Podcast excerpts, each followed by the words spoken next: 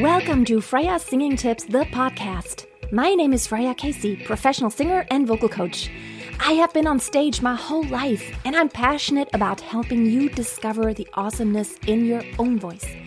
Opera, musical theater, jazz, pop, folk, rock, I have done it all.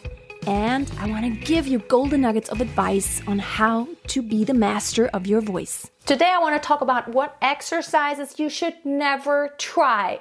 I know there are a lot of exercises floating out there on the internet, and they're probably all great. But here's the thing. Don't just think that there's a one-size-fits-all kind of routine or even one exercise that fits for everyone. It's really important that you know your voice, you know your voice type, you know your range, of each one of your registers, you know where your passaggio is, your transition, and all your different transitions, where your falsetto is possible, where your chest voice is possible, what your weaknesses are, what your strengths are, in order to know what exercises are good for you and what exercises might actually hinder you or make it worse. So the types of exercises you should never do are the ones where you just mindlessly just sing pitches in sequence. That might kind of warm up your voice. It might do something where, because you vocalize, you actually start vibrating your vocal cords,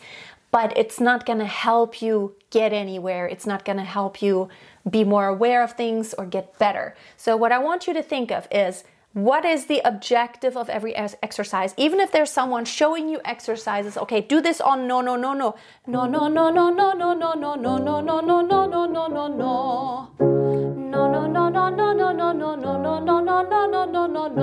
and so on.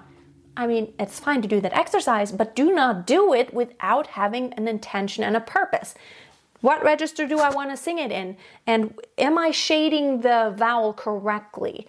What intensity am I singing at? Full vocal cord closure? Is it supposed to be breathy? Is it supposed to be full? Is it supposed to be a crescendo? And I always think there should be some kind of dynamics going on, because in music, that's usually how it happens. So when I go to this exercise,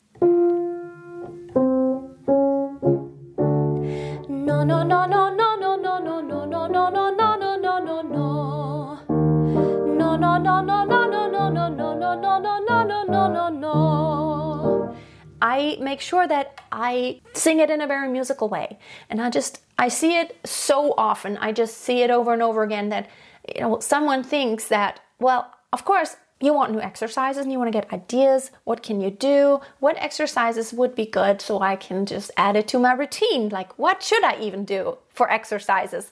But here's the thing. Don't just mindlessly do them. You have to know when to cut off. You have to know your range. When do you start the exercise? Like for me, if someone did no.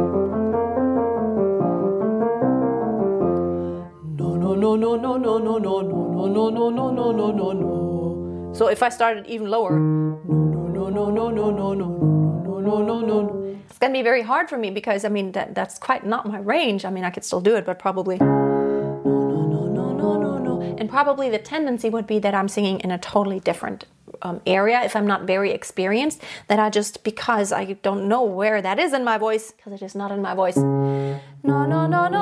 Oh, now I'm an octave higher, and that is actually not in my range, but I sing an octave higher without realizing it. And so I'm training my ear to sing an octave higher when actually this is not my range yet. Hey, can I just pop in here for a few seconds? If you enjoy this podcast, it would mean the world to me if you could leave a review, either on iTunes or any other podcast app where you listen to this podcast. It really means a lot to me to hear from you, any ideas, any suggestions, or of course, any encouragement for me to continue on with this program would just be awesome. Thank you so much for being a listener, and now let's get back to today's program. So here, that is my range. No. Ah, now that's my range. And the same time, when the person keeps going up,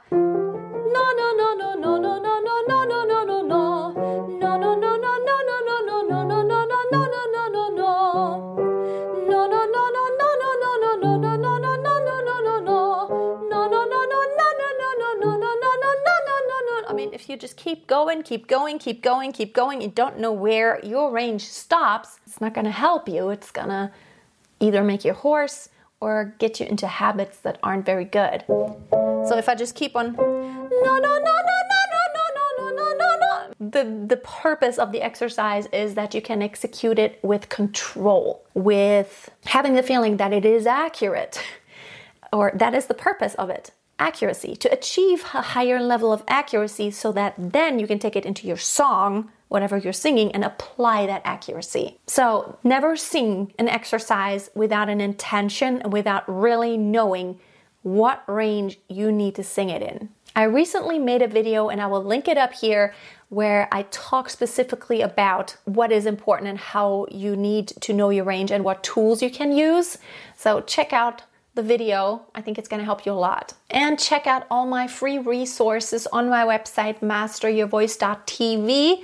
I have a free 5-day belting challenge. I have how to become truly great as a singer. That is a video series. It's all for free. I also have a 30-minute audio warm-up, which doesn't just walk you through exercises, but I explain to you what is relevant and how to sing it in your own range. So thank you so much. I hope you're going to have a safe, healthy, and musical week. Until next time, always keep a song in your heart and always keep on singing.